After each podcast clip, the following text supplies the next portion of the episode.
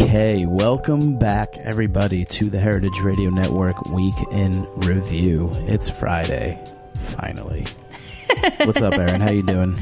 Hard to believe it's uh, only been a week. I feel like you know some days seem like super long and some days seem super short, and I just I'm like, when was a day like just felt like a day, you know. Tell know? me about it. If you're listening for the first time, my name is Jack Inslee. I'm the executive producer here at Heritage Radio Network, joined by the one and only Erin Fairbanks, Whoa. the executive director of Whoa, Heritage Jack had his Radio. caffeine today. Speed round. Coming Um, at ya. so this is where we recap the week in programming here at Heritage Radio Network. Try to distill it in a digestible format for you because there are many, many, many, many things that happen here on a weekly basis with over 35 shows a week. And we like to kick things off with the last great bite. Erin, I'm going to let you kick this one off.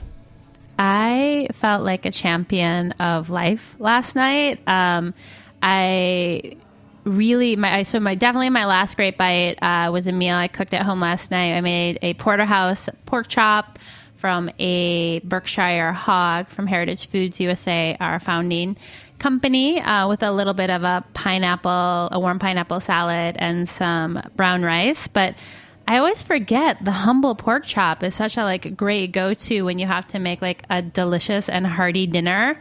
Um, for a person who likes to eat a substantial amount on the fly, and I was like biking home from work and like putting together like my mise en place list, and I, I'm like, okay, first thing, put the rice on. Second thing, bring out the pork to temp. Yep. Third thing, rinse the greens. Fourth thing, and I feel like it was, you know, start to finish of actual like working time probably took me about you know 16 minutes to, to, to make the meal.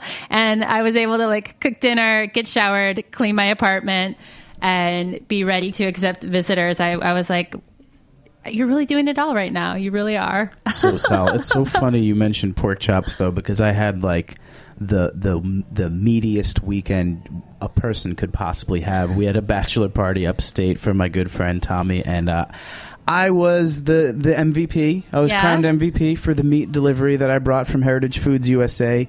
We had an eight pound boneless pork shoulder, Boston butt, um, a flat iron cut, which I believe is a beef shoulder, which like was incredible for steak sandwiches. We had like ten pork chops and tons of bacon and sausage and lamb ribs. It was obscene how much meat we ate. Um, I yeah, I, am kind of still a little paralyzed from it. Uh, when I came back on Sunday, Odetta and I cooked another recipe out of Lucas Volger's book. We made a like a bibimbap, just like some veggies. You know, I, Right. I, I can't eat. You're like, I right can't now. It's eat just meat. Too much, but it's the best damn meat that anybody there has ever had. They were all like definitely losing their minds. So it's so nice out. you feel like such a champion you're like you, they're like what did you do you're like i put salt and pepper on it and i cooked it Oh yeah, tell me about it. They were calling me a That's chef. I was like, guys, I mean, I put this thing upside down in the oven for ten hours and did nothing to it. yeah but, i like mean, said it sure. and forget it yeah, that was all me. Thank you very much. Uh, so another delicious week for Jack and Erin. Who would have thunk it? I mean, I feel like it's to be expected. exactly. Well, let's move into the studio and hear some clips from the week. All right, so the first studio clip we've got here, Erin, is is a doozy. Uh, this is a little bit out of format from what we've been doing on the show. Um, Okay, okay. Up to date. So Gunwash is kind of our like late night counterculture show, um, and we actually our intern Malcolm booked this episode a young child who goes by Siddhartha as his uh, rap name. His real name is Aaron Veal. That's his actual name, and he came on the show and blew us away with some incredible raps that had some of the most esoteric food references I've ever heard from a rapper. Uh, I want to play the clip and then we'll we'll kind of transcribe a few of the real food lines in here. But this is Aaron Veal, aka Siddhartha, on Gunwash. I'm pretty. I'm hype. You know, I'm, uh, I'm on the Gunwash show. um, Yeah, can you kick a rhyme? yeah. I'm on some other shit. I'm on some pasta with the ink of the cuttlefish already up in my stomach. Shit, my raps rag dog. I can't stomach it. Me, I keep these bars in the Ark of the Covenant. We finna drop a rack and double it. This week so fire, I gotta roll it with an oven mitt. That's your bitch, well, she be loving it when I'm in the mouth on the daily. A dietary supplement, hey, fuck the government. I be setting precedents with the dead presidents. Fire rhetoric, it's like I'm type eloquent and I'm type benevolent. I'm a degenerate, your whole team just spetterings. Yo, we sick with no affliction. We the dab, demolish a cannabis coalition. Yo, we smoke L after L. It's so efficient. So put me on the back of box if I go missing. Can't fuck with you if all you do is coke sniffing. Nor can I respect you if all of your flows are written. I spit bars like a bulimic code with a Zen addiction. And y'all ain't got no bars. America and prohibition. Let's get it. Yeah, raps hotter than the middle of the sun though. Got a tuna crudo with a crispy sunchoke. There's a first of the four dishes: the ricotta, the radish, and the figs black mission. You know me, I cut some duck confit, saute spinach, grilled so efficient, man. I'm just chopped and I'm drinking port chillin' and I'm passing the L, man. I call that core vision. White rookie ballin' like I'm Kristaps Porzingis and I shit on everybody, so I call them porcelain. I send these beats to the fucking mortician. Let's get it. Look out, Action Bronson. Wow. You know what? I said on the show, I was like, kid, I think I prefer you. I think I'll take you over Action Bronson. I mean, some of these highlights got a tuna crudo with the crispy sunchoke. I was like, you had me at crispy sunchoke. That's the first of four dishes the ricotta, the radish, and the figs black mission. You know me, I got some duck confit. Sauteed spinach, grill so efficient. I mean, 17 years old. yeah, yeah. Um, that is that is pretty dope. Um, do you know where we can find more of his his tunes On Gunwash. On This- Gunwash. we're breaking him. This is we're, we're breaking this kid. you heard so- it here on Heritage Radio Network first. Yeah, really. Check it out. So that was something. the um, squid on the plancha. Unbelievable. So shifting gears just a tiny bit, Oh, please. um, we we had Krishnendu Ray, who is really one of my favorites, um, and has been on the network quite a few times, Erin. And um, he was on Linda Pelaccio's show, talking, of course, about authenticity in cuisine and um, you know why certain immigrant cuisines are cheaper than others. And um, I would love to play a clip from this show that we can discuss. So here it is. what we are, uh, what I think we're in the middle of, is the next phase, is the next 30 million or so people between uh, 1965 and now, which has really busted open American tastes, uh, which are which is largely Latin American and Asian, uh, and of course both these categories are huge. I mean, from El Salvadoran, Guatemalan, and then if you go even specific closer, Mexican, regional Mexican, Oaxacan, uh, you know, and similarly with Asia, of course, you're talking about northern and southern Chinese, you're talking about Cantonese, Shanghainese, Fujianese, and then various kinds of regional uh, Indian cuisines, for instance, are included in this. So what we are right in the middle of is a great trans, the second great transformation of American taste. And I think that's interesting, that is exciting. No other culture in the world, I think, ac- accommodates as much of this cultural difference as American culture does, which makes American food culture very interesting. Wow, I love that guy. I feel like um, one of the things I always want more of is just like time with him. And this topic, too, you know, you're thinking about uh, culture and history and race and appropriation. There's just like, um, there's a lot of moving parts. And I think it's a delicate conversation. And I, and I love that Linda um, is trying to bring another perspective into it. Also, Cathy Erway, uh, another one of our hosts, just published a great piece on cultural appropriation in uh, cookbooks that is up on Serious Eats that folks should definitely check out. Absolutely. And rounding things out, just to keep it as weird as we possibly can this week, talking about how to eat acorns on Ferment About It. We had Rob Handel, who's the head chef at Bee's Knees Cafe, which is a farm to table spot in the Catskills. And he's been doing a lot of experimental fermentation and. Um, yeah, I'm just going to let this clip here speak for itself. Acorns, not something I would have expected to be discussed on the show, but here it is. Ferment about it. And you suggested that you use acorns too as one of those things. How do you make an acorn palatable? well, that's a great question. um, well, uh, really, the biggest challenge, most of the acorns that we have are red oaks, and the red oaks have a lot more tannins than the other acorns. So you have to boil them with multiple changes of water to leach out all those tannins. Um, you know, the way the Native Americans would do it is they would put it in a river or a creek and let the water. Um, I've heard of people like actually. after they break them open. Yeah, So they you- collect like all the the yeah, the um, middle part. What do you call that? The Uh, meat. Yeah, the, of the, actual nut. Yeah, Yeah. they shell them, and there's the actual nut meat. Yeah. Um, the way uh, the way some people do it these days, and I've never done it because it sounds a little ridiculous, is they actually put it in the tank of their toilet. Because it's it's separate from the bowl. I guess and that wa- makes sense, Every time you flush the toilet, You're there's fresh water. it. Yeah, that's so people yeah. who don't have access to a creek do that. I've never done that. Makes sense. I mean, That's an ridiculous. interesting modern day yeah, they, they bleach out there, but I still don't buy it. So, um, so what I do is we, we crack them, uh, and then we just boil them with multiple changes of water, and then you can actually grind them and make a dough. So, um, Um, you're gonna put your acorns in the toilet. I was like, I was with you when I was a kid. I feel like I remember reading like Little House on the Prairie, and they were making acorn flour, and I would like try to put an acorn in my mouth, just like walking around outside. And I'm gonna be honest, he's correct. They are very bitter. There's a lot of tannin there. But let's be clear. He wants you to put it in the tank of the toilet, not the bowl. You know.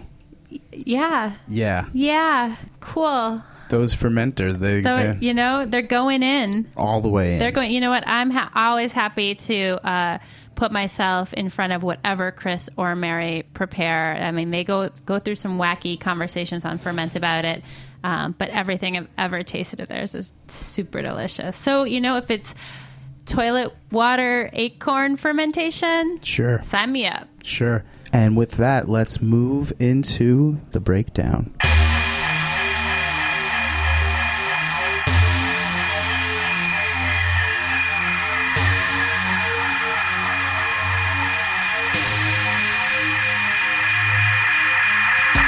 Young farmers, young farmers, young farmers. Uh, Young Farmers is correct. We are joined uh, by a very special guest, uh, Lindsay Shute, who is the executive director of the National Young Farmers Coalition. In, to, in addition to uh, running her own farm with her partner, Hearty Roots Community Farm, Lindsay, welcome to the show. Hi, thanks for having me. So, we are excited to hear a little bit more about a big event you guys have coming up called Good Dirt that's going to be happening uh, April 10th at the Brooklyn Academy of Music. It's a Story Horse uh, documentary theater piece um, slash party to support the next generation of farmers. So, I want to hear a little bit more about uh, the genesis behind this idea and why theater is the right place to tell stories of farmers. Absolutely. So, Good Dirt is a production, a documentary theater piece that was written by Jeremy Davidson and is directed by Mary Stuart Masterson, who are the brains behind Story Horse Documentary Theater. And they are actually CSA members of, of Ben and I at our farm, Hearty Roots Community Farm. Oh, wow. Yeah, and just just uh, live live up here um, nearby, and they moved to the Hudson Valley a few years ago and really became very inspired by the local farm community and wanted to get involved and wanted to be supporters, and they decided to build a piece around agriculture with their theater company, Story Horse Documentary Theater. And they interviewed farmers all across the Hudson Valley, and they settled on stories from six farm families, and they've essentially woven the the real stories, the real words of those farmers into Good Dirt. Uh, it's about an hour and 15 minute um, long theater piece that really tells a broader tale of the humanity of farmers, the struggles of farmers, um, and in, in some cases, the triumphs of farmers. So it's for us, um, National Young Farmers Coalition uh, decided to get involved and help to produce the piece and host it at BAM this weekend because we thought, thought it was a really rare opportunity to bring the life of agriculture, to bring the life of farmers to an urban audience. Um, so few people have an opportunity to really get to know a farm family and Good Dirt um, really brings them right into you know the kitchen table. Um, really, you know the the close relationship that Jeremy and Mary Stuart developed with those farmers. It it brings um, new audiences right into a close relationship with a farmer, and I think in in uh, a very unique way uh, tells tells um, their stories.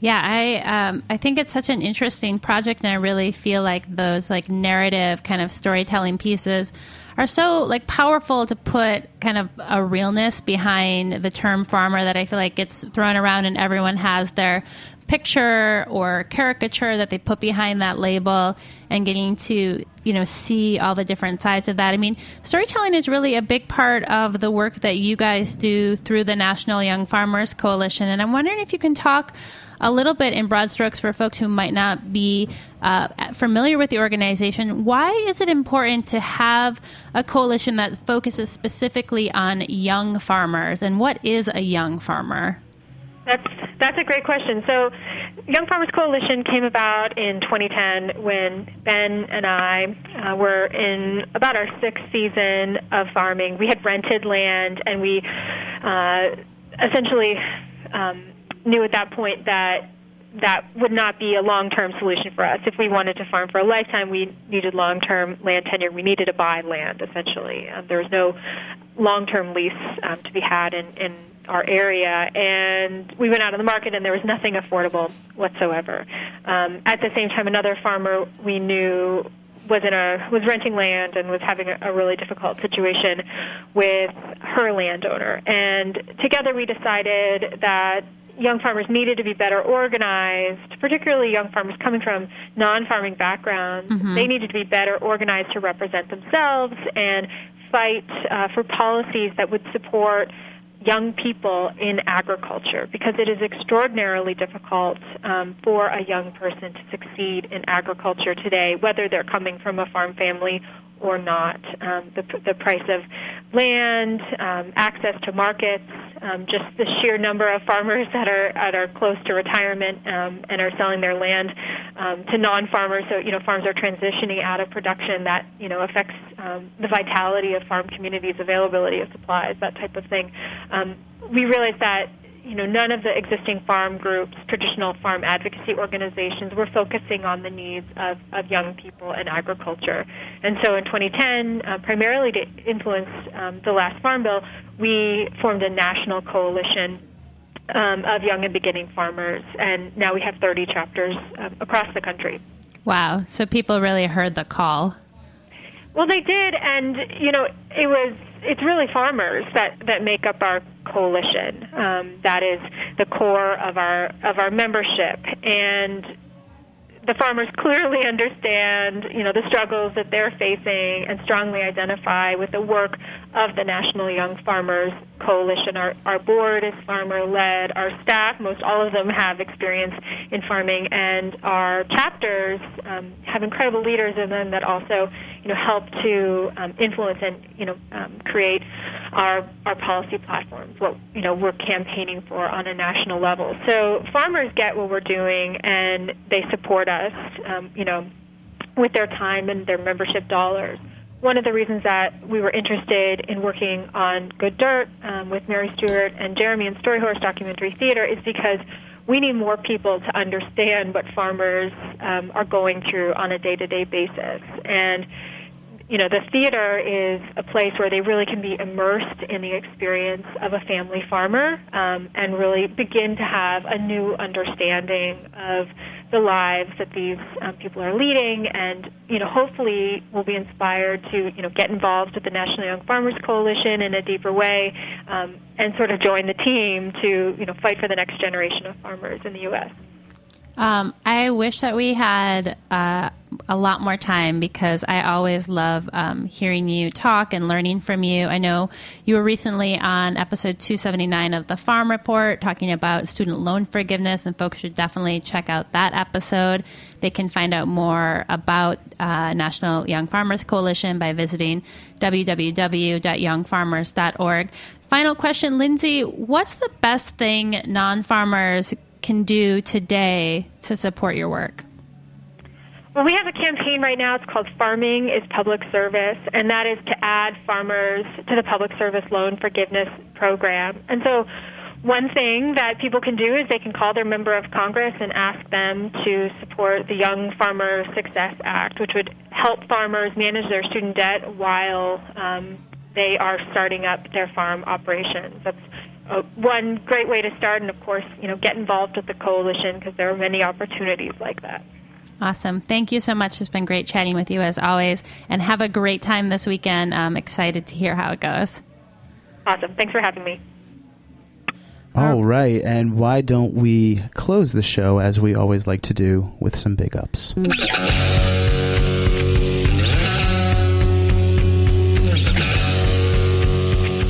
Of course, the band Big Ups providing the music here, and this is where we like to just uh, show some love to some people doing great things. And uh, I'll kick this one off, Erin. A little unexpected. It was a huge, huge week for sports. NCAA uh, Sports. championship game. So I'm going to big up sports. No, just kidding.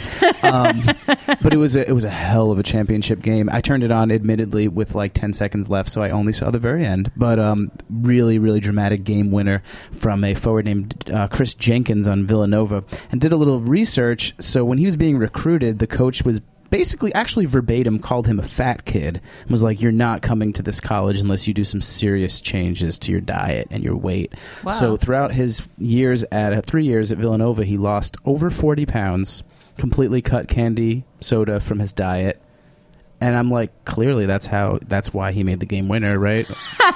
Cut candy become a champion. It's like it's that simple kids Oh, but that doesn't mean it's easy because No. candy is delicious. I- I- as you know, yeah. But big ups Kris Jenkins for cutting the candy and being a champ. Good job, buddy. Awesome. Score. Score one for Kris. Well, my big up this week is for the incredibly talented, um, just amazingly pleasant and super together, uh, Alicia Fowler. She works with the Chefs Collaborative. Um, the Collaborative is a national organization that unites chefs around issues that impact our food system. And Alicia has been working her butt off, um, getting ready for their annual summit, which launches on Sunday. We are a media partner, so stay tuned. We'll be bringing you some great keynote talks. They have an amazing lineup, um, and still some tickets available for um, you know single days, single events. Check them out. Um, that's the Chefs Collaborative. But I want to send a big shout out to Alicia, who's been doing an amazing job. And I cannot wait to connect with chefs from all across the country and hear what folks are facing um, from, you know, New Mexico and Seattle and uh, Ohio, um, all around the country. It's a really wonderful convening of folks. So definitely looking forward to that. Big weekend. Big weekend. Oh, yeah. well, that's it for us. Uh, if you enjoyed this show, please subscribe on iTunes, leave us a review, subscribe on Stitcher, leave us a review there. Visit the website. Uh, we have tons of additional information and resources for you on every episode page for the week review. Um, and until next time, peace.